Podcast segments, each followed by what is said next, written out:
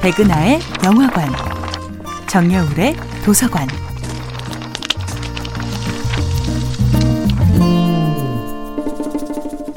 안녕하세요. 여러분과 아름답고 풍요로운 책 이야기를 나누고 있는 작가 정여울입니다. 이번 주에 만나보고 있는 작품은 다자이 오사무의 인간 실격입니다. 너무도 외롭지만 외로움조차 느끼는 법을 잊어버린 외톨이 청년 오바요조.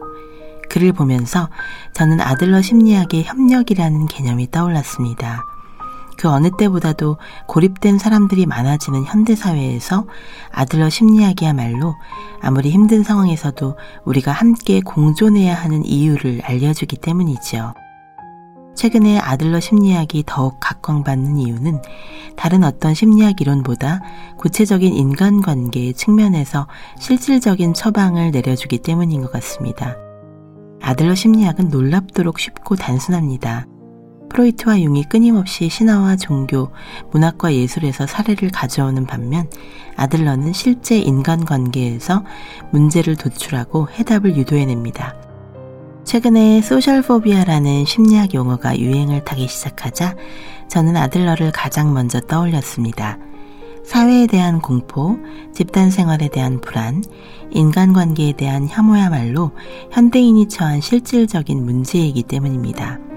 아들러 박사가 오바 요조를 진찰했다면 그의 심각한 사회공포증을 너무도 절절히 이해하고 해법을 제시하지 않았을까요?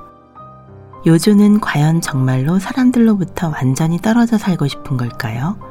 요조에게는 묘하게 순진하고 귀여운 구석이 있는데 그것은 그가 만화를 그리고 싶어 한다는 사실과 연관됩니다. 만화를 그리고 싶다는 것은 그가 아직 세상을 향한 희망을 느끼고 있다는 것, 세상과 섞이고픈 마음을 애써 숨기고 있다는 사실을 드러냅니다.